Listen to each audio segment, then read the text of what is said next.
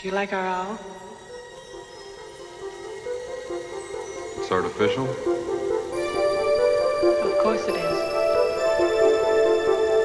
Must be expensive.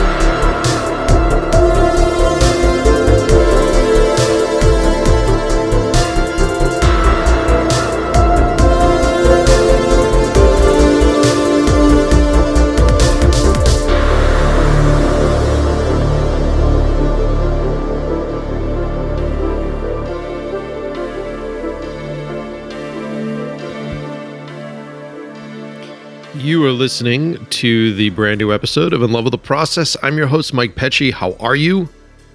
How's it going? What's happening? What's new? Um, yes, I just wanted to come on today. It's a Thursday uh, to catch up with you guys. You're listening to the sounds of Les Avenue. Love these guys.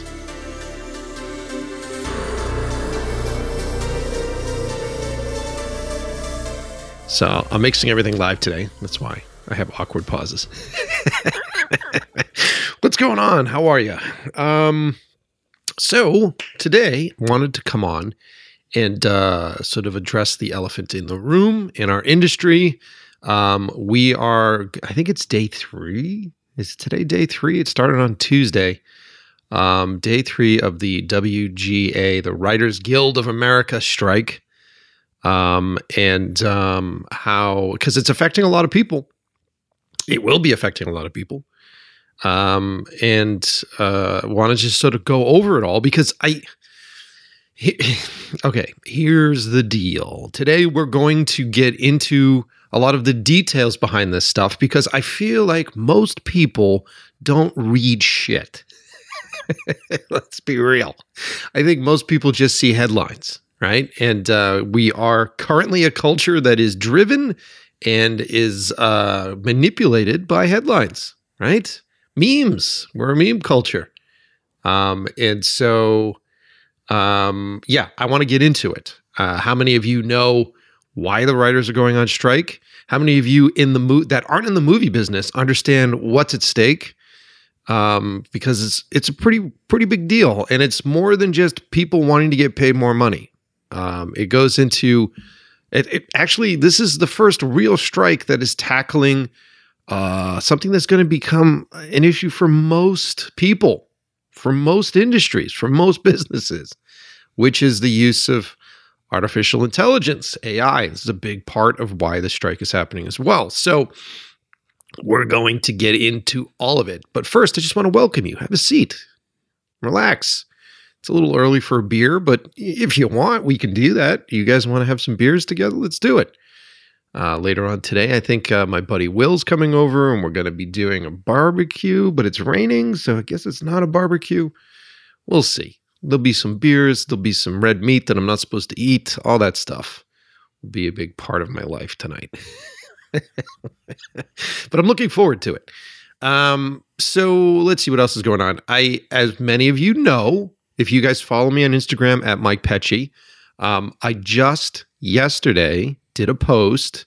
I am selling off uh, the last of my 12KM t shirts for the podcast, and I'm also selling off the last um, storyboard sketch shirts that I have for the show. Uh, I know many of you have been asking, a lot of super fans have been asking for me to tell you when I was selling these things and uh, I tried to reach out to as many as I could. My fucking inbox is a mess on Instagram right now, so I'm just trying to sort through all that. And I here's the real thing. I think I'm fucking shadow banned on Instagram.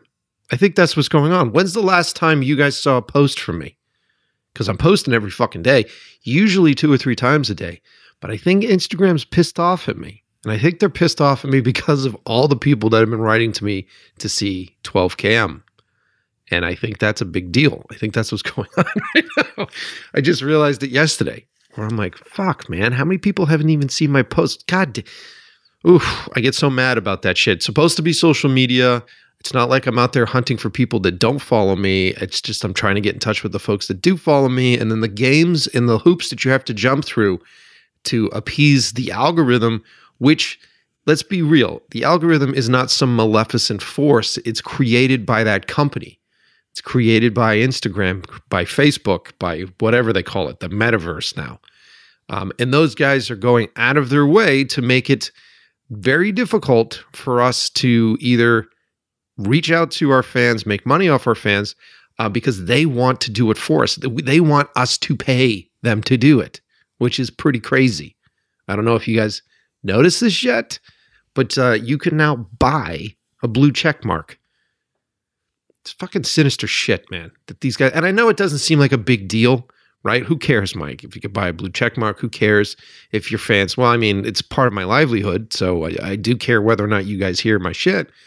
But it's just, it's just a small version of the manipulation that's going on with this giant company and how they fucking how they play us, man. How they keep us on the phone, how they keep us tuned in, how they keep us just working for the man. You know that bit in um, uh, Ready Player One, right? When you become indebted to the corporation and then you're put into these worker booths. I forget what they called them in the book, but these worker booths where your task is to just be plugged in online all the time. You have to do a certain amount of hours a day and you're just doing these media like tasks. Doesn't it feel like adding hashtags and fucking, you know, changing your SEOs and and uh, making sure that uh, you're doing polls and everything. Doesn't it feel the same way? Right? When you're on your fucking iPhone all the time, it's the same thing. You're just locked into the shit, and you know you're making other people wealthy. That's what you're doing. Okay, get ready. Get ready for today because uh, I may fall down in a couple rant holes uh, on today's episode, but uh, hopefully for good reason. Okay, so.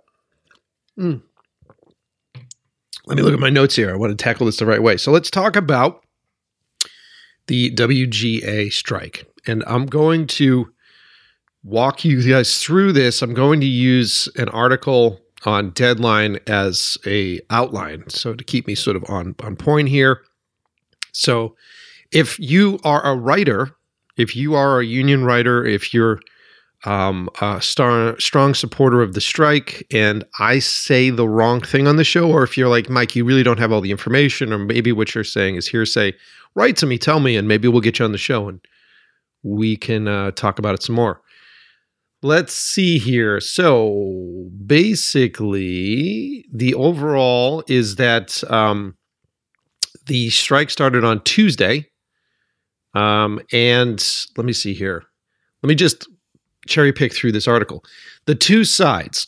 On one side, there are the Hollywood studios, network streamers, and hundreds of other motion picture and TV producers which make and or distribute most content. They are represented uh, in the talks by the Alliance of Motion Picture and Television Producers. Ah, I like how we split it into two teams. Okay.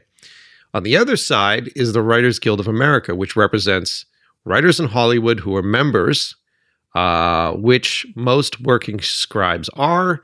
Supporting the WGA are many of the other powerful guilds and unions, including SAG, um, which is the Actors Union, and the Directors Guild of America. Um, so those folks are supporting them. What is the issue? So, what they're saying, and I agree with this, the survival of writing as a profession is at stake in this negotiation. I definitely agree with this, and we'll get into why. Um, so this strike really has been uh, forced to have happened because of what's happening with streaming. So it's driven in large part by the shift in streaming. Writers are uh, finding their work devalued in every part of the business. While companies' profits have remained high and spending on content has grown, writers are falling behind. The companies have been used to. I completely agree with this statement. The companies have used the transition to streaming to cut writer pay and separate writing from production, um, worsening working conditions for series writers on all levels. We've seen this before. This is a tactic that has been used since the internet became the delivery system for entertainment. Uh, I've talked about this before on the show. As a music video director, you know, progressing out of the 90s into the early 2000s, into the infancy of YouTube, um, all of the record labels and the folks that were hiring us at that time uh, really hadn't sort of caught on to the value of YouTube yet. And so when they were playing with it, they're dipping their toes in the water to see if this thing worked, they would make deals with producers and directors and they would say, "Hey, look, this doesn't have the the wide audience appeal that MTV does. So we're just going to give you a little bit of money to do this, right? We're not going to give you the full budget." I don't know how many times I was told, "Look, this isn't going on MTV, so we're not going to give you that kind of money." Right? I get it when you start when you're putting your toes in something experimental, it makes sense, right? But in typical fashion, with any company that is driven by profits, which is every company in this country, um, that's that's a blanket statement. I get in trouble for doing those. That's most countries in this, most companies in this country. Um, what they do is they take full advantage of it. So they make these deals and they say it's just going on streaming, and then as they discover with streaming, streaming uh, was a more focused uh, advertising medium for all their fans. Fans could subscribe, so they didn't have to tune in at random times of the day on MTV to try to catch a music video. They would get an email specifically sent to them saying there's a brand new music video out. So it was incredibly focused. It was incredibly useful for marketing campaigns of these record labels. But because they had asked the creatives early on, hey, will you will you give us a deal? Because we don't know if this is going to do anything. They just kept that deal the whole time, right? Because after that, you go back and you go, well, dude, um, now that you're reaching this many people, maybe you guys should pay the full amount. Ah, it's not for TV though. It's just for the internet, right? It's not MTV. Then MTV dies. And then they're like, well, look, we know there's no MTV anymore, but if you don't do it for this rate, then we'll get this other young kid to do it for this rate, right? And so then they start putting you in this corner. This is our fight as creatives in the corporate industry consistently.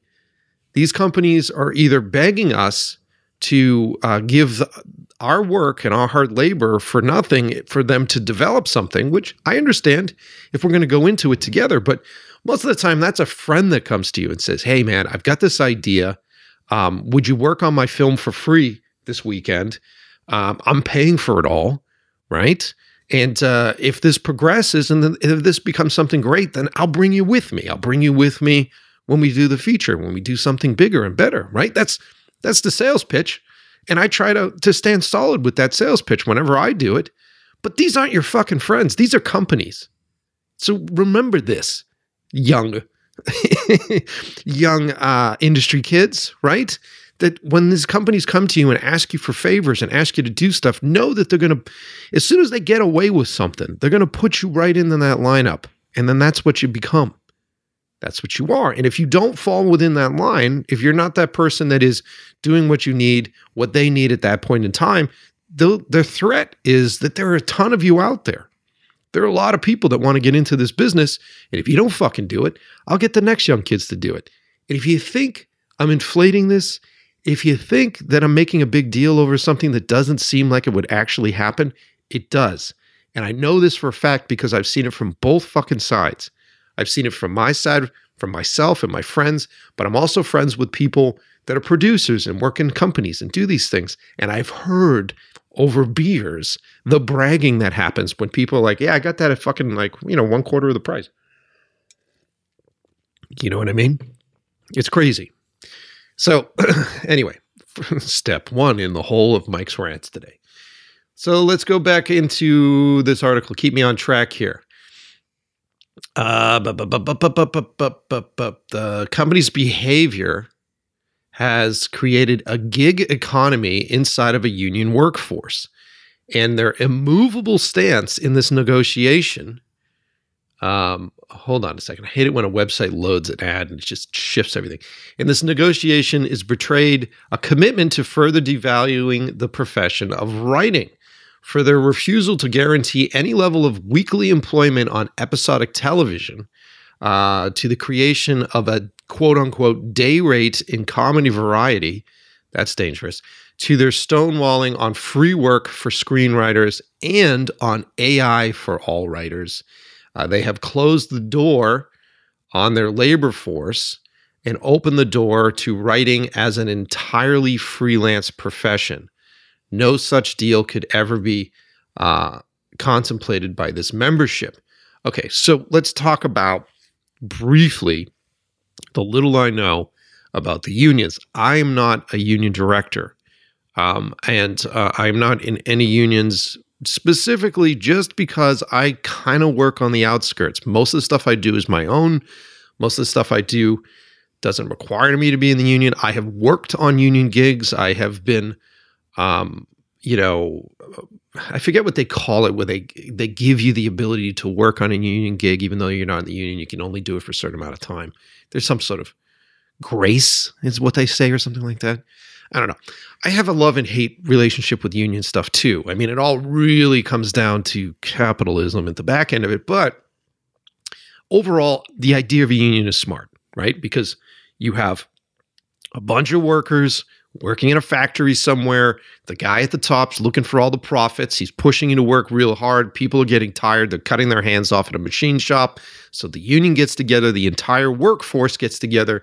And in that union, turning to the person that is looking for profits, you're able to shut it down and you're able to say, hey, guess what? No one's going to fucking work until you listen to the workers and until you're fair with the workers. Isn't it kind of shitty that in our culture we need this to happen? Isn't this like, take a hot second and just sort of examine our culture, right?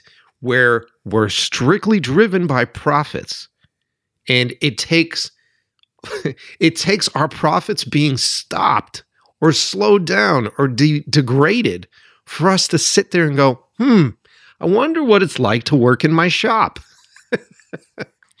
hmm, what is this thing I'm tasting and feeling?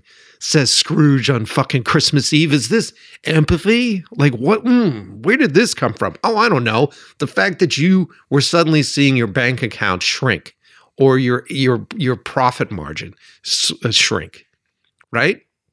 It's craziness, and uh, it's a whole other rant that I feel like I'm not qualified to go down on. But there's a there's a lot about this. When you see a company become publicly traded, it changes everything. And then you ask yourself about investors and investments and stocks and who's investing in your stuff? And are they investing in your sneaker company? And how many of those people that are handing you money even give a fuck about sneakers? And why are they doing it? Oh profits. Right. Profits profits profits. And then when you actually come down to it we like to demonize because there's such a disparity of wealth right now right? There's a massive disparity of wealth especially out here in los angeles. I mean if you want to see it like personified in real life in front of you, come out here to Los Angeles and just see the difference in wealth. Literally streets in the streets of difference, or you just drive a little bit higher into the mountains and the fucking wealth that's up there is insane. But we like to demonize those folks. But the reality is, each and every person, the American dream is to be that person that is making that money, stacking that cash, piling it up. This is what we teach our kids. This is what we teach ourselves with our entertainment. Why are shows like the Kardashian huge? Why was fucking, you know, Trump's fucking reality TV show? What the fuck was it called? The Apprentice huge. Each and every one of these shows about cooking and about like the contest and the the like the scraping and scrounging and the, the pushing to be the best. That's what we do. This is the results of our culture. And so it's kind of sick that we have to The only way to get most people to be empathetic when it comes to business is by slowing down their money. It's crazy, right? When you think about it. I don't know how to fix that problem. I don't know how to fix that problem. I mean, it's it's in our DNA at this point. As a, as a country, it's in our DNA. As a planet, it's in our DNA. Yeah. Anyway, so let me let me continue. I'm gonna try to keep control over these fucking rants. Um, let's see. Let's see. Scrolling ahead here. Okay, what's at stake? Uh, Hollywood is just emerging for the from the impacts of COVID uh, the related production slowdowns. More recently, studios, network streamers, and producers have laid off thousands of workers for an industry that a year ago was collectively questioning its own future. A strike related work stoppage after layoffs and COVID related shutdowns could prove staggering, could prove a, a staggering three punch combination. What a very creative way of writing that. It's very true, though. I mean, everybody, you know, is trying to get back to work after COVID. Everybody's trying to find a, a sense of normalcy. I think ultimately that's what's being said here is that, you know, I remember the day. I remember when my roommate came in and said, "Dude, there's this thing that's coming." I'm like, "Yeah, whatever." And then it just knocks us on our on our on our heels, and everybody has been looking for a sense of normalcy since. Like, how can I go back to just doing my job, just finding a way to be happy with life? Because have you guys noticed that since COVID, everything is about anxiety, everything's about stress, right? this is like a big big anti-corporation rant today but like companies have then realized through probably accidental means that if we're stressed out if we're fucking freaked out they make more money you know the fucking toilet paper the great toilet paper fucking thievery of what was that 2021 or 2020 you know like they've figured out that making us upset makes more money people are depressed. People turn to their depression, um, uh, try to solve their depression by turning to purchasing things late at night. You're on Amazon, you're buying a bunch of bullshit that doesn't exist, that you don't fucking need. You know what I mean? It's insanity. Anyway, what do writers want? Specifically, the current strike, the WGA seeks to gain in compensation residuals and curbs on mini rooms where groups of writers work in advance of the production of television series to break stories and write scripts. The Guild has argued that producers are well able to compensate writers more fairly. Um, and we're going to get more into detail. Let's see.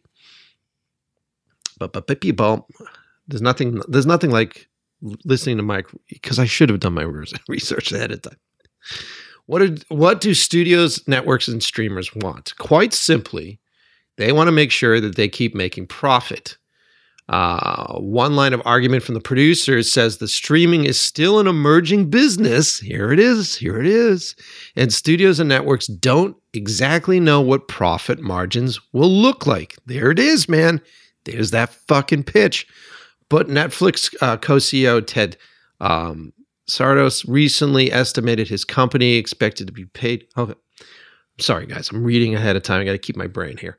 Ted rec- recently estimated his company's expected content spend for 2024 at 17 billion and reported uh, quarter one f- free cash flow that zoomed to 2.1 billion compared uh, with the 800 million a year ago quarter. That's pretty healthy emerging business, is what they say. Um, let's see. Officially, the AMPTP, which is the production companies, all those folks, has been more vague about its goals beyond the desire to see production continue. One recent statement from the group read We are all partners in charting the future of our business together and are fully committed to reaching a mutual beneficial deal with our bargaining partners. The goal is to keep production alive so that all of us can continue working and continue to deliver what consumers to consumers the best entertainment product available in the world. um, let's see. So there's a bunch of TV shows that are going to be affected. I think really where you're going to see it as a viewer is on a lot of like the talk shows, the late shows. the Tonight shows, the places that you know they're essentially writing every morning for those shows, right? So the, those are the places that you're going to see. You're going to see a lot more segments um, where the host is like hanging out with like uh, sort of doc style segments where it's hanging out with his crew members in the back, and maybe they're trying to find some sort of comedy uh, without writing it. you got to see a lot of that. Um, impact on movies. In a worst case scenario, this is for you non movie folks. In a worst case scenario, the theatrical release calendar will see several uh, date changes for movies that are coming out, some as soon as quarter four for this year, um, while the 2024 theatrical release calendar remains roughly intact in its first six months, uh, with completed movies coming out in the pipeline. Beyond that, it gets squishy. Um, there is a scenario in which studios might need to pull from quarter four 2023 into 2024. So there could be a delay on all of your comic book movies that you guys are uh, so so excited about seeing. Um, okay, hold on here. Let's let's continue. What went wrong with the talks? Because it was a negotiation that happened before the strike. It's not like one day they woke up and they're just like, let's take let's do a strike. Many of the biggest issues were in TV. This is what I've heard too. Uh, such getting more writers on sets and what the studios are referring to as mandatory staffing. Hmm, interesting. And what the WGA is calling preserving the writer's room. Um, the the companies rejected this with the studio sources saying that this is difficult because it could last for months, par- particularly with the streamers where they often don't greenlight a show until all the scripts are written. Here's the big okay. Let me break from reading. Here's the big deal. One of the things that this this business wants you to do, especially in the movie business and apparently even in TV, because I haven't worked in TV and that's why I'm curious about this um, they expect you to write on spec. Everybody wants you to write on spec. There was a time where you would go in and you could sell a movie on a pitch. You could sell a movie on a treatment. You can go in there and go, here's the idea, here's what I want to do. And that production company, uh, that studio would say, we like you, we like your work. Let's do it. We'll develop this together. Development usually meant that there was development funds that they would pay you for your hard work. These days, this is how these companies work. And this is why there's a fight. These days, they've leveraged it to the point where they're like, no, no, no, no. We're not even going to look at it until you do a script. So write a spec script, write something. Now, that's hours and hours and months and months of work on the part of a writer, right? Unpaid work, right? Most often, not retroactively paid work. So that's hard hustle to break story, to break a character, and to do that stuff. Now, being someone that has done that with my buddy Will, we've done that together. Um, the danger in that is that we're only then writing for ourselves and we're writing for potentially a client who is then going to read the script and just sort of look at it. It becomes sort of like this passage to get into the room at this point where they look at it and they go, oh, cool, you know how to write a script. There's some good stuff in here, but we're going to do a rewrite. We're going to write it again. Now, you would think that at that point, that's when they start to pay you, right? Hey, we we like this. We we want to go into uh, bed with you guys. We want to make something with you guys, but we have some notes. Okay, so what are the notes? Do you want to change someone's name? Do you want to just change a few locations? No, no, no. We have some pretty intense structural notes, which will, will require a whole structural rewrite, a whole new thing. Okay. So, okay. So, but, but, but we know that this is a lot of work for you and we appreciate that work, but um, you're not going to get paid for that work yet. Like if we, if we sell this script, then what we'll do is we'll pay you a rate for being the screenwriter. You'll get a rate on this movie. Um, and then, you know, maybe we can talk about some sort of residuals, right? This is theatrical at one point. Okay. So then maybe we'll talk about that kind of thing. Okay. I, I, I, what choice do I have? Right. So i am sitting in the room with this giant producer who makes these amazing fucking movies who's like, I like your work. Right. And you're like, oh shit. Okay. And he's like, this is your chance, man.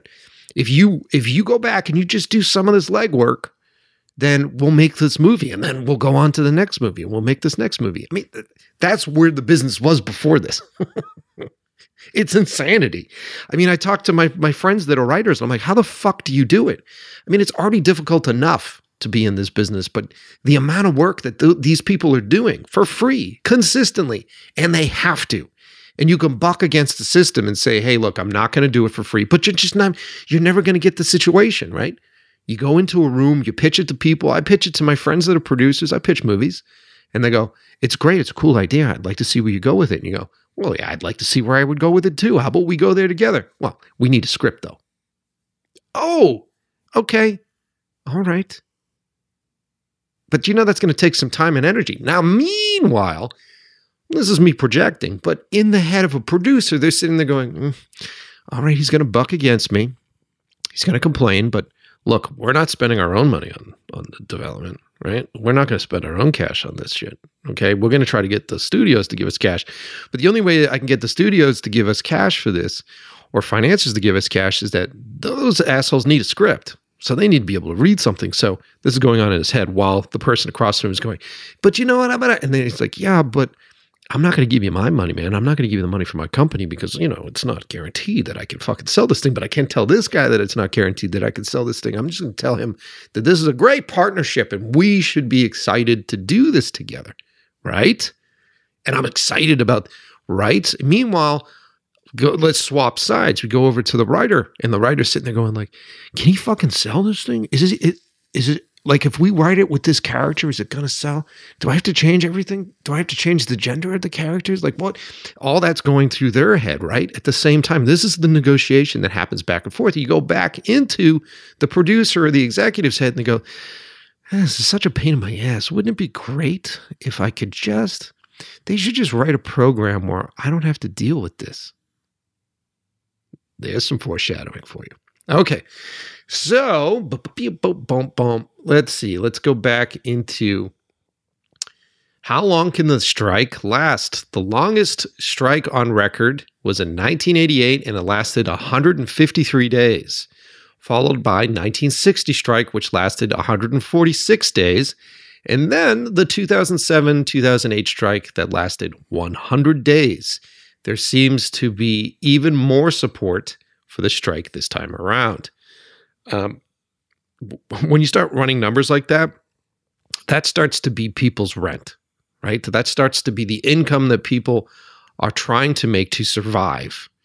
And there, I, I feel like for those of you who don't work in the movie business, I feel like from the outside, looking in, the only people that you guys really hear about are the people that are making a lot of money, right? Are the people that are incredibly successful, are the outliers, right? You hear about Matt Damon and Ben Affleck when they win the Academy Award.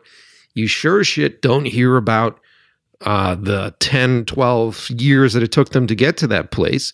And you don't also hear about how much money they made and how much money they ended up with by the time they were finished with that whole ordeal. You don't hear about that stuff. We love Cinderella stories. We love, you know, the underdog getting to the top that's where we like the stories to end, right? Everybody on the team lifts the guy up, he holds the trophy, credits roll. That's where the audience likes to stop at things. Although I would say with a lot of this television writing now, we like to go a little bit deeper.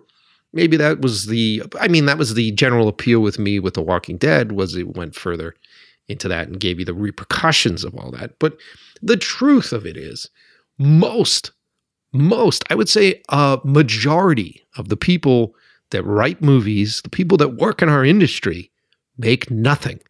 We work for free consistently. I have been working my ass off for the past two years, hard labor, and I think I've been paid for about 5% of it. 5%. I mean, I get up every, I'm, dude, I'm up at today, 8 fucking 30 to talk in this microphone for free today. Okay.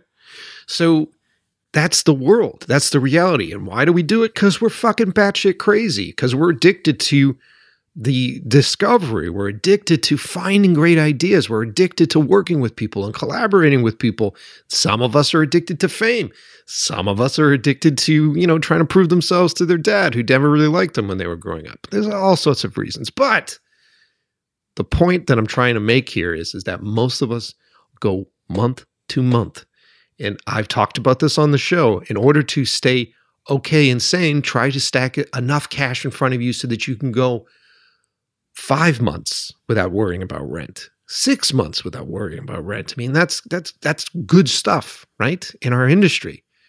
These folks who may be in that position you start pushing 100 days 153 days you've got maybe enough for next month's rent. Maybe you don't have any money for rent you're going to see a big uptick in people driving ubers i'll tell you that that's going to be the next move because you can't work when there's a strike, you can't work. The strike doesn't the strike doesn't happen. The strike isn't effective if people are working. Do you know what I'm saying? so it's going to get hard. So when you start to read these numbers, it gets scary. Now, not only is this scary for the writers, but eventually this becomes scary for all of the other uh, industries that support filmmaking, right? Things start to slow down suddenly. I'm not directing as much. Here's the fucking the, the, hole that I find myself in. I just finished a new movie that I want to go out and I want to pitch and I want to make it into something great, right? I I didn't make it in time. So my shit was ready to go out five, six days before the writer strike. And I was advised, they said, dude, do not send it out at this point. And it's like, God damn it. So all the work that I did now is on hold. Story of my fucking life. Timing. Story of my life. So now it's on hold. And according to my guys, potentially on hold until August. August. And that means that I can't go out and get people excited and start the long journey of pitching an idea and getting an idea approved until August. So the ramifications are are affecting me, the ramifications are then affecting everybody that works for me and under me, right? Because I can't give fucking work, so I can't give you work. You see how the game plays? So the strike is is dangerous. And you got to do it, but it's dangerous. Okay, so boom, boom, boom, boom. I'm fast forwarding here through this. Uh, I want to get into Oh, god damn it. This article really didn't start to pull it all apart for me. Here we go. Economic impact. Um, so, what it seems like is happening here is that they're fighting um, to get compensated and to make sure that the writer's positions stay um, not necessarily salary based, but the income on those positions um, will help support a career. You know what I mean? When you start going freelance, then you're in this game that us freelancers are in, right? Where triple bidding, this guy will do it cheaper, you're only on a day to day basis. And then when you are on, you are expected to do nothing else but that. So you're stuck in that thing. Um, and um, it just is a fucking nightmare right? Because how do you how do you get ahead? How do you push beyond just being stuck in that position? It's it's just insanity. It's insanity. Um, but but beam, but beam. Everybody's doing the same articles here. I'm trying to look for one. Oh my god, no one wants to actually break it down. Well, here's what else. Here's the other stuff that I've heard on this. So they're fighting to make sure there's a minimum staffing for certain TV writers' rooms, which is kind of hard. It's I get the pushback on that, where you have a union telling you exactly what you're supposed to have and how many people you're supposed to have in there. Um, they're fighting to get uh, adequately paid for their stuff. There is the residual game, which is a very sticky and complicated game because um, it's not the same as theatrical, right? You do a theatrical run, you can have opening weekend statistics. You know how much money has directly come in based upon that film alone. Um, and so many of these places are working for streaming services and some streaming services, most streaming services that don't want to release their numbers, right? They don't want to actually tell you what the numbers are.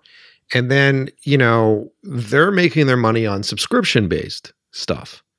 So, how do you quantify? I'm not sure of this. And if someone else knows this, come on the show and we'll talk about it. But how do you actually quantify, you know, how much money goes to the creators of, you know, let's say, what was the big one? The, um, the Addams Family one there that they just did did that bring in more subscribers? Were there more eyes on that episode or that show than any other show? Like, how do you quantify it? Like, how does it become a residuals game? That's difficult.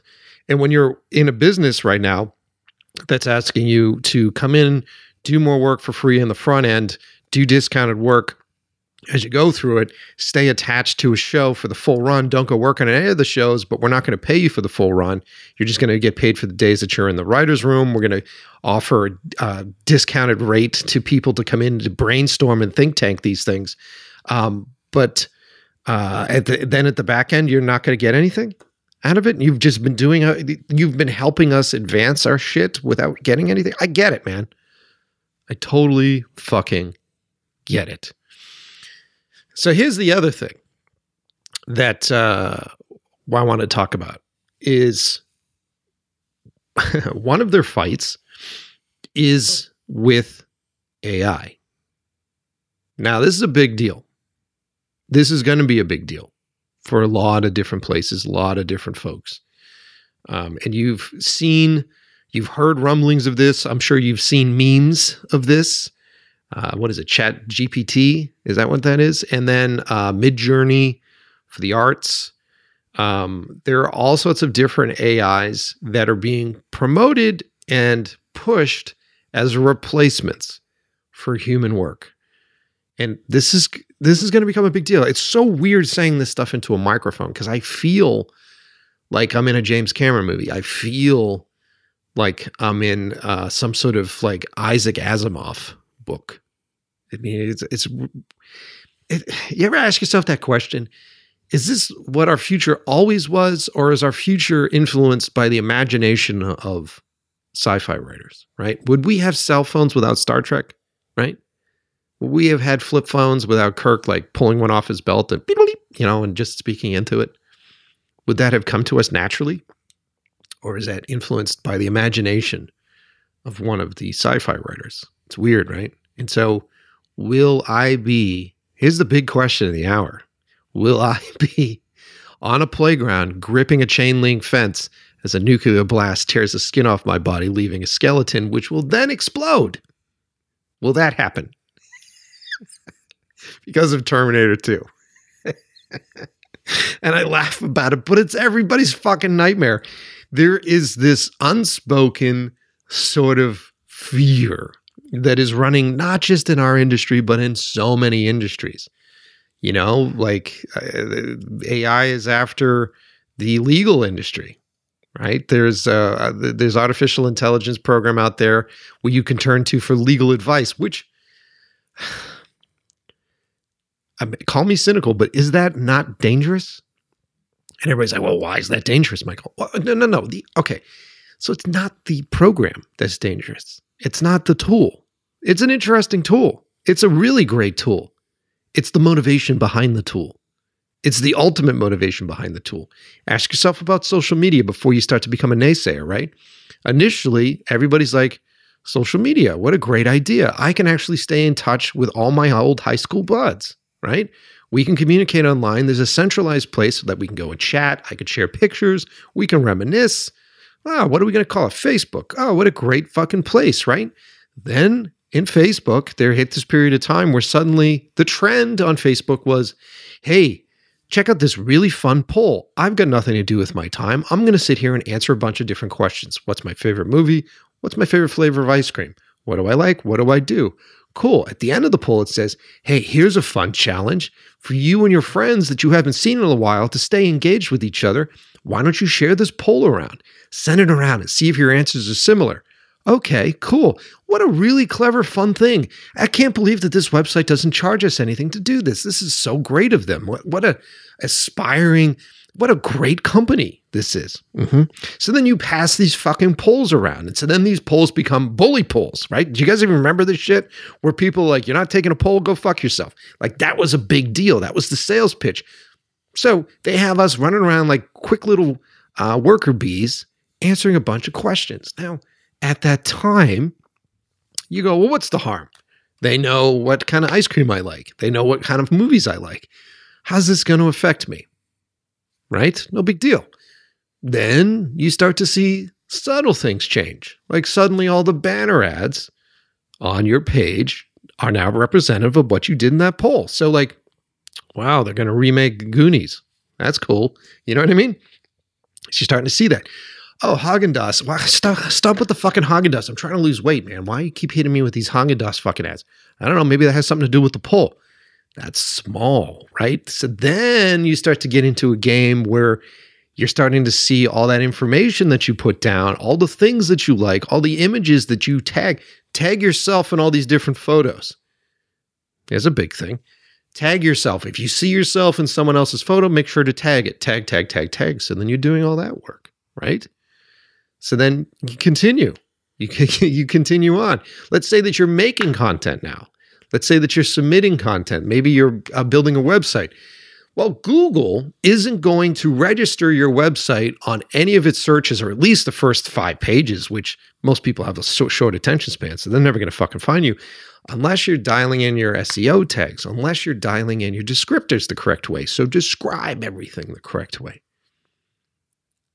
Now, as we fast forward to currently, into the current environment of AI, it starts to make sense, right?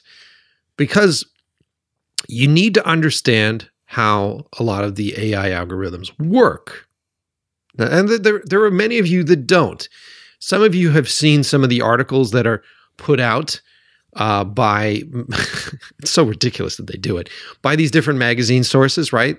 They may put out, like, this is what it looks like when you mesh Ghostbusters with Dune. What if, you know, Jodorowsky, you know, directed, you know, Lethal Weapon? You know what I mean? And so you start to get this mashup, which feels nostalgic. And you look at it and it feels nostalgic and it's creepy and it's weird because the figures are strange and the lighting is very dynamic. And you go, this is magical. This is magic. How are they fucking doing this? And then you hear rumblings about these programs like Midjourney, and there's a few other ones that exist out there. And you're like, these are magic programs. How, how, can I just type something in and uh, it just creates them? Where does it create them from? Basically, and if someone knows more about AI, here's a disclaimer, and you think I'm bullshit, write to me and I'll have you on the show and we'll talk about it. But from my understanding, uh, the way it works is it's just an advanced search engine. Okay. Now it does a lot of really cool magical shit, like uh, how it takes these I- these items that it finds and blends them, and how it uh, takes these ones and zeros and and forms these aesthetically pleasing images and often crazy images, and the mistakes that come from this program kind of learning its stuff trigger imagination for us. And I, I, mean, I've used it before for that reason. I'm like, what is this weird fucking thing that it's coming up with? And then that triggers something in my mind to go further. But essentially, what these programs do, what Mid- Midjourney does, is you have to type in a prompt, right? You go on to it, you go there, you type in a prompt, which is like backslash imagine, shows up, and then it goes, okay, write out what you want, right? You go, okay, imagine, you know, uh, Ghostbusters uh, was directed by David Lynch. Um, search right, and so then it'll just hunt. It'll it'll f- search for those keywords, Ghostbusters, and then it'll probably break away and search for well, what is the aesthetic of Ghostbusters? What is the what does it look like? What do the outfits look like? What do the costumes look like? What do the fabrics look like associated with it? Um, you know, what is the body positioning on all the press photos? What is the body positioning on all the screen caps that have been labeled Ghostbusters? you know, like all that information, it's pulling that together and it's like, okay, here comes the Ghostbusters ingredient from all of that stuff. And then David Lynch. Now it's sorting through David Lynch. I'm sure it's smart enough to realize that there are a bunch of other people called David Lynch out there. One of my buddies used to be called David Lynch. So it's like, all right, well, fuck all those people. It's a regular name. Let's go after the top searched thing, which is this crazy guy with hair and has all this stuff. And what's he usually doing? Smoking cigarettes. Ah, that's cool. And the cigarettes are also smoked in Ghostbusters. That's interesting. Right. And then so then it brings all that information and then puts it into this the soup blender, right? Which when you think about it, all it's doing is taking the ones and zeros that create all these images and meshing them together. Correct? So it sits there and starts to blend them. And so you get your first round of images that come through. And often they're weird as fuck. Often. Right? And you go, well, what the fuck is this? That doesn't look like. Why does he look strange? And is that a person? That's not a person. Is that a doorway? At least in the early versions of Midjourney. The new version, they have like built into the algorithm, they have it just doing, you know, aesthetically pleasing things on the first search. But here's an example. Go to my Instagram right now. I'll post the second set of them today after I record this. Go to my Instagram now and check out my latest post. I went on Midjourney and I it's a very difficult program for creators, right? That have a specific thing that they want to do because the program isn't that smart yet. It will be, but it's not that smart yet. So, like, if you have something specific in your mind and you want this program to help you create it, it doesn't do that. What it does is it takes random searches and creates a karaoke mix of images that surprise you. So, I mean, that's the value of that tool right now. If you're trying to create some sort of like nightmare sequence, if you're trying to figure out uh, a look for some sort of inspiration from something strange, it's a great tool for that. It's a fucking tool. It's like a shovel. It's a great tool for that, right? Um, but if you're specifically trying to get something out of it, I wanted it. To, I wanted to use it to create specific key art for this idea that I'm working on right now. This new idea that I'm working on. And so I would start to type in these sentences that were like, "Hey, would be great if this guy was reaching for a chainsaw and then turned and got into a fight with this guy. And so, being a story writer, you write out these ideas. And then, being a cinematographer and a photographer, you could put things in like, uh, I want this frame shot with like an 85 millimeter lens. I want shallow focus. It'd be great if there were volumetrics, et cetera, et cetera. So you put in all these descriptors, right? Now, what this AI goes is like, well, how many how many pictures were shot with an 85 millimeter lens? That's easier for it because most cameras right now have metadata tags. So all it has to do is search through all the metadata tags that it could find on the internet that say 85 millimeter lens. It's all the way down to the point where in the coding of it you can put, you know, the iris or the aperture setting that you have for it, and it'll hunt for those things as well because it's all in the metadata that comes from this gear. Fucking crazy, right? When you see how all this stuff is coming to play. So I did this thing. Go on my Instagram and check it out. All I did because I was getting I wasn't getting the images I wanted, and so I was trying to find a base level to start, right? Can this fucking thing just make something simple? So I said, imagine a chainsaw. That's all I did. Go look at the results. they're weird. They're pretty, right? And they're only pretty because I had uh, well, no, actually, I didn't put those descriptors in there. It's it's funny how now with this new version of it, I feel like it's it knows it's learned what most people are looking for as far as visuals are concerned. Extreme sharp images high contrast images very saturated colors. So I feel like that's sort of like a baked in starter algorithm to keep you enthralled with it. So go look at the fucking chainsaws it made. Surreal wild to see how this artificial intelligence combined the ones and zeros from thousands and thousands of search results that it found. You know, how it really didn't make a chainsaw at all, but it is reminiscent of a chainsaw because it was like, well, chainsaws are usually orange based upon our search. They're usually orange, and there's usually a logo here, and then there's uh, they're usually cutting into wood. Wait till you see the wood shit. Go to my Instagram right now while you're listening. Uh, it's weird, man. And even though it's strange and it triggers a lot in your imagination as a creator, it fucking failed. It failed at its task, which was like, hey, just give me an image of a chainsaw. Okay. So will it get better? Yes, it gets better exponentially every day. The more people that use it, the more it learns from you, the more it understands, hey, this is what the culture is looking for right now. This is most majority of people when they type in chainsaw, this is what they want. So this is what we'll start with. It just gets smarter and smarter as you go. Is there some sort of like red-eyed, you know, strangely with bone teeth robot man standing behind a computer somewhere going, I'm learning and I will soon put you on that chain link fence and explode a nuclear weapon. Is that happening? No. No, it's just, it's a fucking algorithm. Right? It's a tool. It's a tool. And right now, what that tool does is it takes a mix of everything that exists. It goes out there and it has to, it can only find things that exist right? So if you're like, hey, I want to shoot a car chase sequence, anything you get out of this guy or this guy, this AI, is going to be based upon all the other car chase sequences that exist out there. Now, the naysayers or, or the opposite opinion may say, isn't that what we do as people, as creators, as writers? Because this brings me back to writing. Isn't that what we do as writers? Yes and no. And the difference between a great writer and a writer that doesn't have any inspiration is all about what they're pulling from. If you're someone that sits down and says, Hey, I want to make uh, an action movie, I'm going to go watch all the action movies out there and then write a formula based upon those action movies that exist.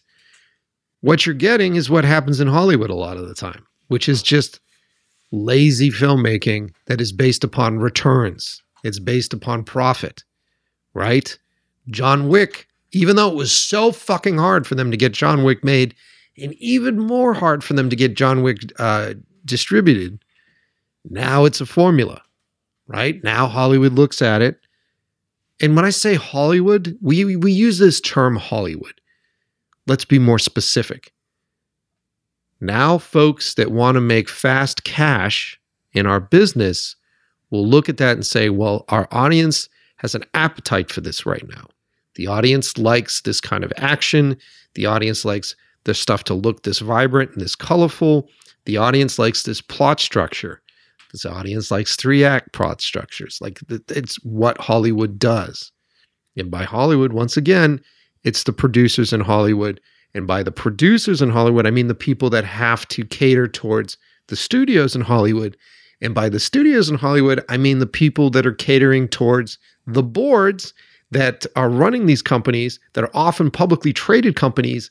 And then it's the people that have invested in that that ultimately want return on their investment. That's all they fucking want. Right? So, the big fight one of the big fights, and I support this fight, is uh, the writers are trying to restrict the use of AI when developing ideas, restrict the use of AI when it comes to creating shows, et cetera, et cetera. Now, there are uh, many of you out there who have been using AI as artists. I have used it a few times to develop my ideas and to figure things out that are like, well, this is kind of bullshit. You guys are naysaying a tool let's take a hot second here and talk about AI as a tool. For us as creators, for us as imaginative people, let me ask you this question Why do you tell stories? Do you tell stories? Are you compelled to work for free for years, 10 to 12 years out of your life? Are you compelled to lose relationships? Are you compelled to get into fights with your wife all the time because you have been up all night and it's your turn to, you know, change the diaper on the kid and you're exhausted and you're trying to just finish out the final pages of your script. Is that you? Are you doing all that stuff specifically for profits? Is that what you're doing? Or are you compelled to tell a story? Now, here's the next question Where does that need come from? I would argue that that need most likely comes from an experience that you had, right? Maybe, just maybe, you were picked on as a kid in high school all the time and you want to tell a story of what it's like to be the underdog, what it's like to be the kid that's been picked on all the time. Maybe, just maybe, you're someone that slipped and fell on the ice and cracked his fucking skull and went through an insane, trippy fucking process of like losing control of your inner voice and dealing with like uh, concussions and, and vertigo every day. And the the fear like being in a car and being driven to the hospital for an hour and a half because you sneezed and you think it triggered the bleeding in your brain again and that ride to the hospital is you reflecting on your life and looking around at your girlfriend and your mom who is trying to put a smile on while they think that you're potentially going to die in the car. Maybe that was a very interesting maybe traumatizing very inspiring moment that happened in your life right and because of that, maybe, just maybe, you changed your perspective on things. You started to see things a little bit differently. And you felt this sense of like euphoria, maybe, or maybe you, that dopamine rush was just fucking raw and felt really great. And you say to yourself, other people might like to hear this story. Other people might learn something, be inspired by this story. See my point here? Most of the time, I would say majority of the time, if you're a creator, you're trying to tell stories on experiences that you've had in your life, on experiences that you've heard from other people, things that you found inspiring. That's what stories are about, right? Each and every one of us comes into this world, and at some point in time, we realize that we have no control over the fact that we're no longer going to be here. And we can't dial it in. There's no schedule for when it's going to happen you know, someone's going to get hit by a car, someone's going to drop dead from a fucking heart, heart attack. We have no idea. And that's fucking scary, man. That's a scary fucking thing to process. And so, how do we process that thing? We turn to ourselves, to each other for comfort. You know, I'm feeling, I've got this itch and I've got this rash. Have you ever had a rash like this? Is this going to rot through my fucking skin? Is my leg going to fall off? No, no, no. It's just this little thing. I've had this thing before. Thank you for your story. Your story has settled my nerves. And I've learned from your story, and I might actually adjust and tweak that. And then, hey, guess what? The rash no longer exists anymore. Right? Isn't that what storytelling is about? I feel this thing in my chest. I feel anytime I'm around this girl, I feel this anxiety. I feel this this urgency and need you know, uh, what is this thing? It's called love, kid. Oh, how do I process it? Well, it's a fucking crazy fucking thing because here's what sucks about love. You may feel it, but they don't. Oh my God, how do I process that? Let me tell you a story. Right? Isn't that what we're doing? Okay. So, most creators out there are telling stories that are current, that are relevant, that are things that have happened to them currently. That's most stuff. So when you hear notes from money people that are like, this just doesn't, what is the reason for making this? Like, why is this relevant now? And why is this? Because I just felt it, asshole. and if I felt it, then someone else felt it. Now, you hear my tone and my demeanor? This is something that I guarantee you that the money people don't want to deal with. They don't want to deal with this. Right? Because there's uncertain there's uncertainty in creativity. You have no idea what's going to hit. You have zero idea what's going to be successful. Um, a great creative idea, in my opinion, is marketedly in, is marketed incorrectly and so it fucking fails. It's a great movie. It's a great idea. I can go on tangents on like all the really great movies that everybody has on the top lists right now that when they first came out, they failed because they weren't marketed correctly, because they were brought out in a climate that wasn't ready for them. There's all sorts of different things. So, as a money person, it's dangerous. It is dangerous to, um, you know, invest in creativity. And if you're doing creativity right, and this is something that I've learned as a director, if you're doing it right, it is unstable. You can do as much prep and you should Do as much prep as you possibly can. Write out ideas, storyboard things, uh, do your director's breakdown, come up with questions for your actors, like figure out all those important details and tools that we've talked about on episodes of the show. That's massively important. But then you have to throw it all away. And you go into this unpredictable slosh of what we call life. Turns out that my location's wrong. Turns out that the actor doesn't get it. And it, like, how do I what what tangent do we go off on? And we got to find something real. We have to find something honest. We have to find the film. Right? I just saw behind the scenes on the making of the Batman. Uh, Matt Reeves, I think was the guy that directed that. Yeah, it's Matt. And uh, he was talking about how they shot the first scene that they shot was when the Batman shows up to the crime scene with all the cops looking at him and he sort of walks in this room. And the director sits there and goes i this took me the longest amount of time to figure it out. Like i had to figure out what the tone for this scene was. I had to figure out how batman feels in this movie. And yeah they had done all their prep. They had figured out their costumes. They did some really cool stuff by the way. I watched that movie again last night. Did some really cool stuff with the cowl and shaping it like a skull and all the all sorts of really fun things that they did in that movie and that's in the prep but how does he move in this scene? How does he walk in this scene? How does he interact with all these other people? How do all of these prep ideas sort of collide with each other? And then if you aren't fluid, it's going to feel forced. It's going to feel weird. It's going to feel stagnant. But fluidity is dangerous to money people, right? Because now you're falling off the plan. Now you're going in a different direction. Now it's this could be a, become a fucking nightmare. What is this apocalypse now? All of a sudden, how how long are we going to be out here shooting?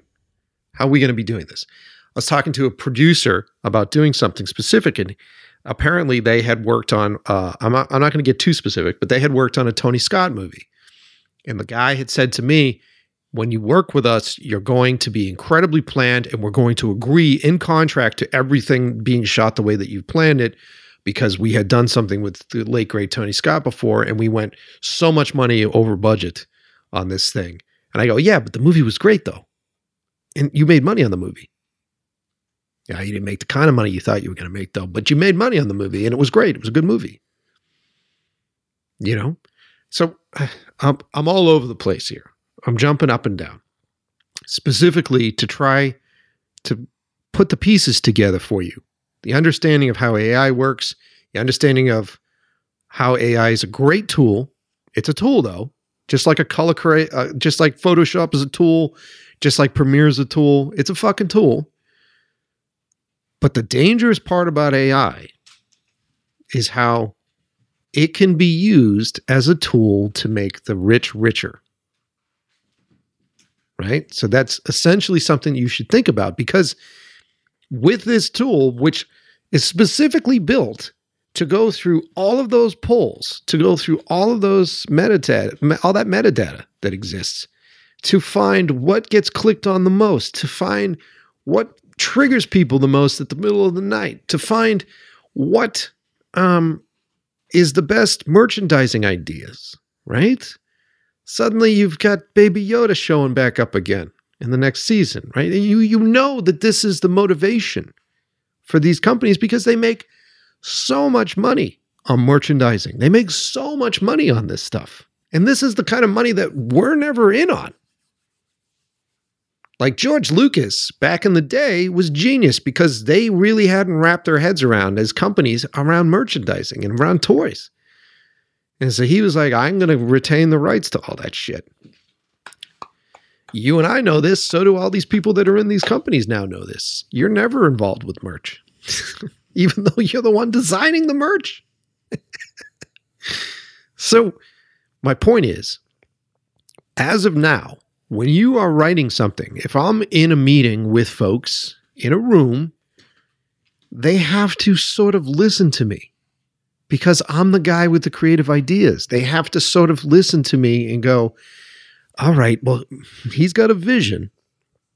We kind of, at some point, they have to believe in my vision enough to go, yeah, he's got it. He's got it. All right, all right, all right, all right, all right, right.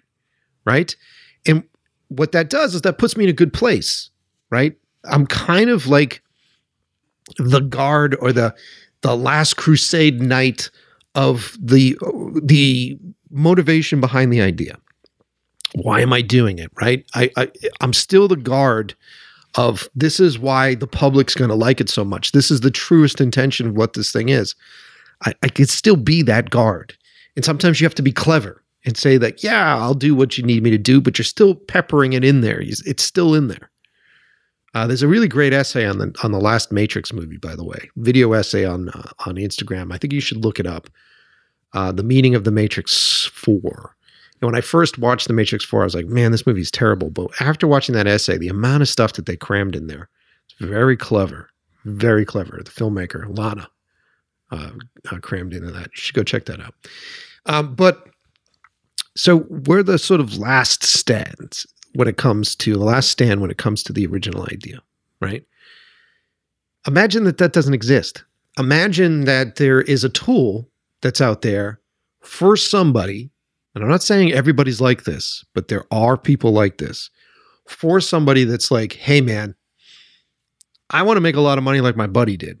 And he made an ass load of money on on uh, this movie. And so I don't want to deal with having to pay residuals. I don't want to have to deal with the craziness of an artist. Uh, they're they're kind of batshit. They're they're like they're always complaining. Uh, you know, I don't want to deal with that stuff. So here's here's what I'd like to have happen. I'd like there. Wouldn't it be great if there was an algorithm that existed where I could just sit there and go, "Hey, because I'm a very imaginative person. This is me being a dick. I'm a very imaginative person. So, what if we took Transformers, and bear with me now, because the reason I'm choosing this movie is because it made a lot of fucking money, right? And we got all the residuals through the toy line and all that stuff. So, what if we took Transformers and combined it with John Wick? And then when I grew up, you know, I was a big fan of like Beastmaster, right? And I know that one doesn't do well, but we'll combine it with everything else. Let's see what it does let's see what it does. Write me a log line, write me a story about that. Right? And so then the algorithm will go, okay, boom. It'll run through everything, figure it out. Like this is what everybody liked about Transformers. This was successful about Transformers. And they can be even more specific about it. Successfully, which one had the most, you know, residuals and blah, blah, blah, blah, blah, blah, like what toy line was the most successful and like what was the age bracket? Yeah, yeah, yeah. Cool. Boom, boom, boom, boom, boom. And then it will take a hodgepodge of all that stuff. It'll put you together. It'll start to build that cheeseburger stuffed with cheese with a fucking lobster tail on top and like a hollandaise sauce on top of that and a brioche bun that's buttered on both sides, right? So now it's making you this thing, which is built from everything else that triggered you as a consumer, as the person that's eating this thing. Each and every bit of that dopamine rush and hit that you're going to get. You're like, fuck, fuck, fuck. Okay, great. So what do I got now? Oh shit, they did an AI version of like of uh, you know, Bill Murray is playing uh Dr. Venkman in a fucking Transformers movie. Holy shit, right? Right? So then that's and then they didn't have to have any reason other than why they did it, which is I want to make the money. You guys, because this exists right now, it does exist right now. There's a lot of big blockbusters that do this. And what they do, what they have to do, is they have to find hungry writers. Poor, hungry writers that have all these really great script ideas, really great stories, talented people that have written really amazing things. And the big boys say to them, eh, We like this little one, but you got to do something for us first right? One for us, one for you. One for us, one for you, right? Right? So this is what's existed in Hollywood. So then you go, all right, well, I, I can't make rent this month. Can you get me on that fucking writing room? I know it's against all my principles, but get me in that writing room, please. Because I need to make fucking rent, man. I got alimony checks I gotta fucking pay. God damn it. Can you please just all right, let's go pitch on this new fucking Bumblebee Transformers movie. Okay. Let's go do that because I'm going to make some money. All right, I got to make some money.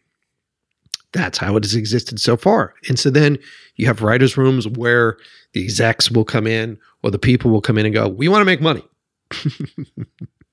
so here's instead of being able to do it just to an algorithm, they hand it to a room full of, of writers and they go, here's the ideas that we need to make money. So go with it. And the you can see audibly in that space, they all go,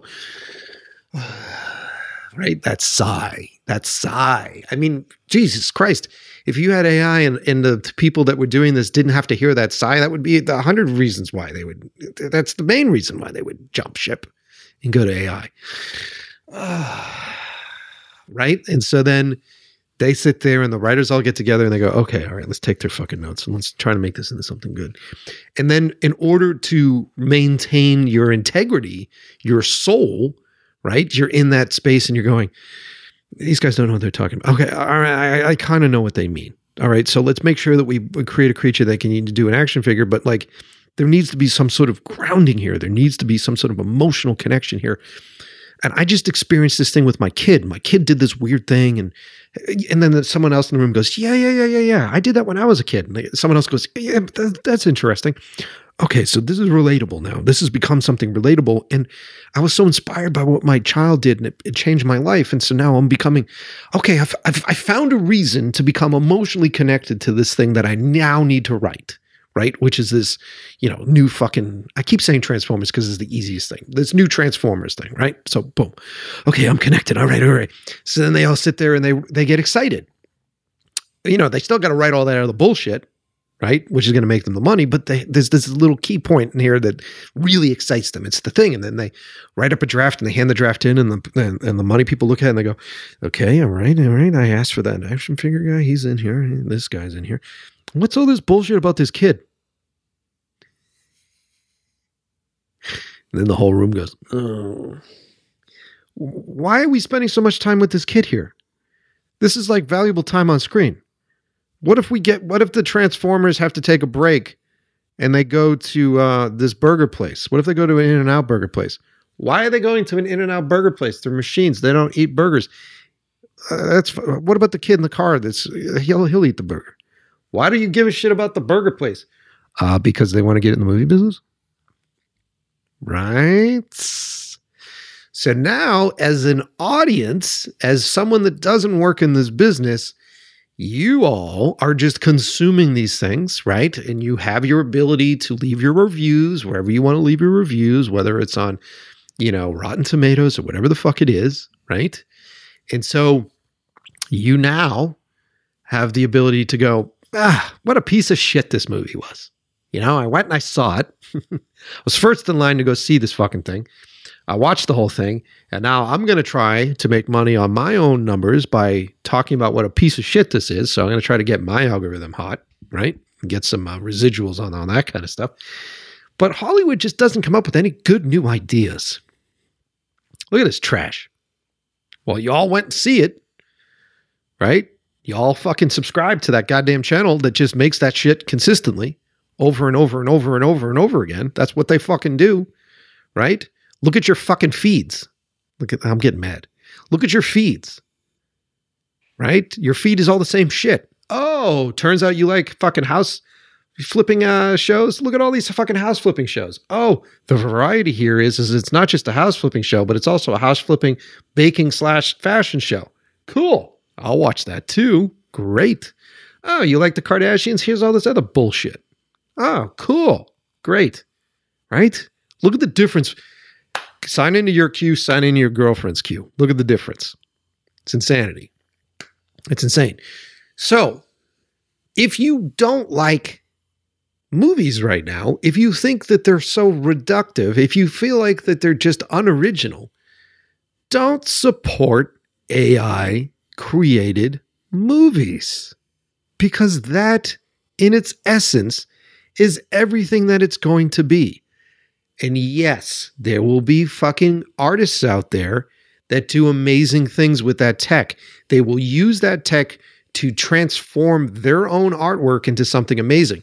Let me say this right now. While I was trying to find motivations for my new idea for myself, I'm not selling this yet. This is for myself, just to, for me to trigger new ideas and interesting ways of putting my things together. I was trying to create key art. One of the things on Midjourney that you do if you're trying to create a tone is you literally will write in the style of this artist, directed or filmed by this artist, right? And then what AI will do will hunt that artist down and go, okay, here's the lighting they like, here are the wardrobes they like, here's the cutting style they like, here's everything they like. Boom. Right. And so that's why when you see these things like David Lynch directs fucking Fifth Element, it looks like David Lynch because it's just pulled from all these different images that exist out there, elements of it. And here's what's crazy I was in Midjourney and I was trying to create this sequence. And I don't want to give too much away because I don't want to ruin this idea. But I was trying to create the sequence. And out of curiosity, I was like, what if the sequence was done by David Fincher? So I wrote in David Fincher and a lot of stuff like very low key lighting, very dark lighting. His framing was very specific. And I was like, weird. It's not David Fincher, but it feels like David Fincher because the algorithm grabbed all these different things. All right, what if it was from John Carpenter? What if it was from such and such? And you'd see that start to shift a little bit, right? And it it it's not by any means perfect, and it's not by any means by John John Carpenter. It just smells like it, right? When you're looking at it, you're like, hmm, weird. What is this? What's fucking wild is the stuff I like the most. This is fuck. This is a mind fuck. The stuff I like the most is when I wrote in the algorithm a film by Mike Pecci. That's the shit I like the most because it went through and it found all my work, found all my things, and it started to put those pieces together. And I went, know, shit, I would use an outfit like that. That's fucking scary, by the way. But as an artist, that's a great tool for me, for myself, because I'm sitting there going, all right, this, it's like having, uh, what's his name? What was the uh, AI's name in Iron Man? Oh my God, it just went right out of my head. Jarvis. So it's like having your own Jarvis, right? That's what you want from an AI. You want to be Tony Stark. You want to be in your workshop as an artist, as a guy building cars and fucking jetpacks and shit. And you want to have this AI and go, Jarvis, you know my shit. Uh, help me out here. I'm having a slow day. Can you just, how would I light this sequence normally? Traditionally, how would I light this sequence? And Jarvis goes, well, Michael, you would use a light like this. It would be this color profile. You would have this level of haze. You would have this amount of texture in the background. You would have this and this and this. And you go, yes, exactly, Jarvis. And then I'd be a dick to him and go, I'm not going to do any of that, Jarvis. And he goes, well, technically that's what you would normally do. Yeah, but I'm going to do something completely different. I'm going to fuck with your algorithm, Jarvis. And he goes, well, I've already figured that out because it's a Tuesday and you get angry and cranky on a Tuesday. And so now you're going to be fighting against me. So I already know.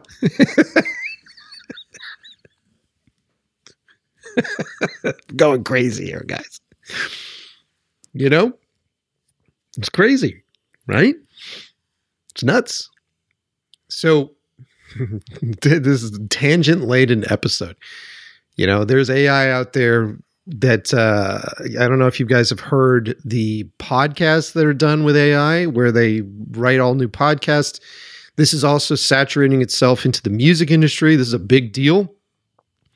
You know, you have uh, you know, artists that are known for their voice, known for how they sing things, known for how they do things, artists that are very selective on what gets put out, right? Whether or not the compositions are the way that they're supposed to be, whether or not they're saying things that they believe in.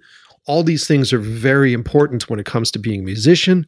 Um, and then you have AI out there that some rando can just go, what if Jay Z sang the Beatles? Or what if, you know, this person says this? This, I mean, we're, we're sort of getting away from the writer's strike here and we're talking about AI in general. It's at this point, how do you validate? Like, where is the certification on anything you see or hear? Right? How do we know? that the president said that? How do we know that there is actually an epidemic right now? Right? There's this whole thing that is being sent all over the internet, and we sure as shit don't give a fuck about validating our news sources anymore. So there's this meme that's floating all over the place, which majority of the public says sees and takes as the Bible, even if they know it's not, but it still gets put into the consciousness of the planet that says that uh, you know there are aliens that live in Kansas. And why does it say that? Because the smartest people on the planet, I saw them on this clip, and they all say that it's been c- confirmed that aliens live on this fucking in Kansas. You know?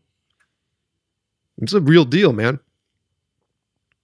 It's a real deal. So this part of the writer strike dealing with the AI stuff is is important.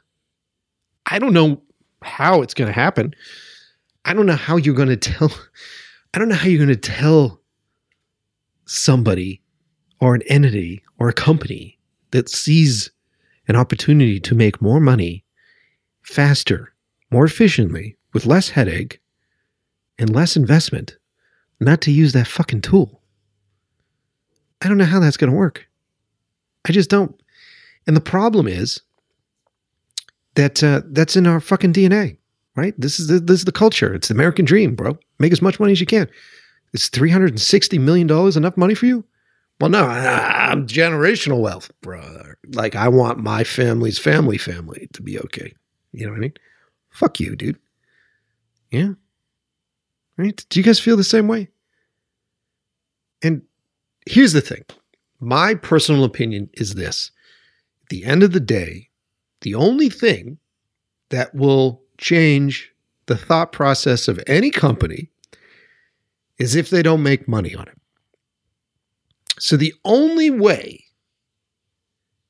to maintain human interaction with how these things are built and constructed and how these stories are told is by going after the audience, you, the listener, making sure that you're aware of what's happening here. If a movie is made by AI, if it's designed by AI, you have to ask yourself who is the person typing in those prompts? Then you have to ask yourself, what is the motivation for them to type in those prompts? What do they expect from those prompts? What are they going to use those prompts for? How is it going to affect me? How is it going to affect us? Right? Is there somebody in that room between them and the prompt that is keeping all of us in mind? That is actually keeping what we love about the art in mind. I mean, and look, if you watch movies because you like to see people make money, I don't think you'd have a problem with it, right? If that was the reason why you went to the movies, is because you like to see rich people make more money, you're good to go. If you go to the movies because you want to see yourself represented, if you go to the movies because you're trying to figure out why something's going on in the world, if you go to the movies um, because you want to escape and you want to feel a sense of adventure and you want to feel, you want to identify with that character and what they're going through, what their plight is. I would say that you probably don't want movies written by AI. You know? And more importantly, not just AI, I would think that you would want movies that are written by storytellers. Now, if those storytellers are using AI as a tool, good to go. But motivation, man, motivation, the reasons behind it are everything. And I fully support this fight through the writers' union, to the writers' strike. I fully support this. And I think this is going to be an issue across industries. I think this is just the beginning for this. And I think it's just important. I'm going to be drilling this home every time I do a show. Get your stories, get your stuff from somebody else, from a human being. Don't just get your information regurgitated through an algorithm. History is an important thing. We should learn from history. We we always have trouble learning from the stuff that our grandparents did. No one likes to hear about what happened before. It's not going to happen to me. I know you're dying. I'm not going to die yet. You know what I mean? That's a big thing. So I'm not saying that you shouldn't understand history. I'm not saying that you can't use algorithm to make it easier to understand history. I am not saying any of that stuff. My point ultimately is that it's a tool that I feel like is going to just make rich people richer. I don't know. Anyway, I think that's the end of the show for today. Um, I've done. I ranted and raved a lot. I probably said some dangerous shit on here, but I think it's important that we talk about this stuff. Support your local writers. And oh, by the way, I wanted to say this: there are many of you who are in the same boat that I am, where you're not allowed um, to uh, work right now. You're not allowed to pitch your stuff right now uh, because of the writer's strike. And some of you may be offered jobs, right? And this is something that I'm reading off the blacklist right now. I'm just going to read this. We'll end this. The Writers Guild of America, East and West, are currently on strike against major studios and networks. What's at stake is nothing less than the future of writing as a viable career. I completely agree with that statement. For too long, the companies have devalued writers, forcing them to look forcing them to work longer for less money with less creative control and fewer opportunities to advance. Completely agree with that statement. During the strike, the Writers Guild members are prohibited from selling or optioning scripts, from pitching, and from being hired to write. So, all Writers Guild members are not allowed to do that. If a non member undermines the strike by selling or optioning a script to a guild signatory company, or by getting hired to write by a guild company during the strike, the guilds will not admit them to membership ever. You will no longer be able to be a part of the writers union. So if a producer agent or anyone approaches you during the strike to develop or do a deal, don't do it. Even if it's because they read your script on the Black List, tell them that you'd be delighted to work with them after the strike for now, you are standing in solidarity with the members of the Writers Guilds. Uh, if you do that, you won't be you won't be prohibited from hiring representation, um, but that representative can't make any deals for you uh, with any of the hundreds of struck companies. Taking work during the strike or scabbing is not a way to start a career. It is the way to end one is what they're saying. Okay, so this is on the Black List, which is a, a infamous website uh, for unproduced screenplays for uh, unfound screenplay writers, and so they're just warning all of those folks out there because some of these companies may get desperate and go after people that aren't union representatives. And at the end of the day, there is some stuff that the union is fighting for that is very uniony. I get that stuff. But ultimately, at the at the end of the day, they're starting the conversation about AI. We'll see where it goes with AI, but this is really fucking important, man, because I said this for the music video world when we were going through the music video stuff where suddenly um, that career is now non-existent. You cannot be just a music video director because those companies have have run that into the mud right? Photographer world, so hard to just be a photographer and have that be your only career path right now. You got to be doing a hundred million other things. You got to be a creative director. You got to be a director because they've devalued photographer and the, world of photography. Commercial world, very similar, right? And now it's pushing this way. Get in front of it, people. Get in front of it before you now no, no longer have a job. And I'm not talking about stopping innovation. AI is a tool for creatives. Let's try to keep it from being a tool that replaces creatives. Uh, sorry if I ranted too much, but uh, that's what I was feeling today. Hope you guys enjoyed it. And as I said earlier, if you feel like uh, your boy doesn't know what he's talking about, write to me, let me know. If you want to be more specific, if you want me to be more specific about writing stuff, let me know. I'm reaching out to uh, screenplay writers right now. I'm going to try to get a few of them on the show um, and uh, get to the bottom of what their thoughts are on it. And this will be something that I'm sure we'll be talking about through August. All right. Anyway, thanks for listening. Appreciate y'all. what am I from the South? And uh, as always, uh, I'll be back next Tuesday with something new. All right, see ya.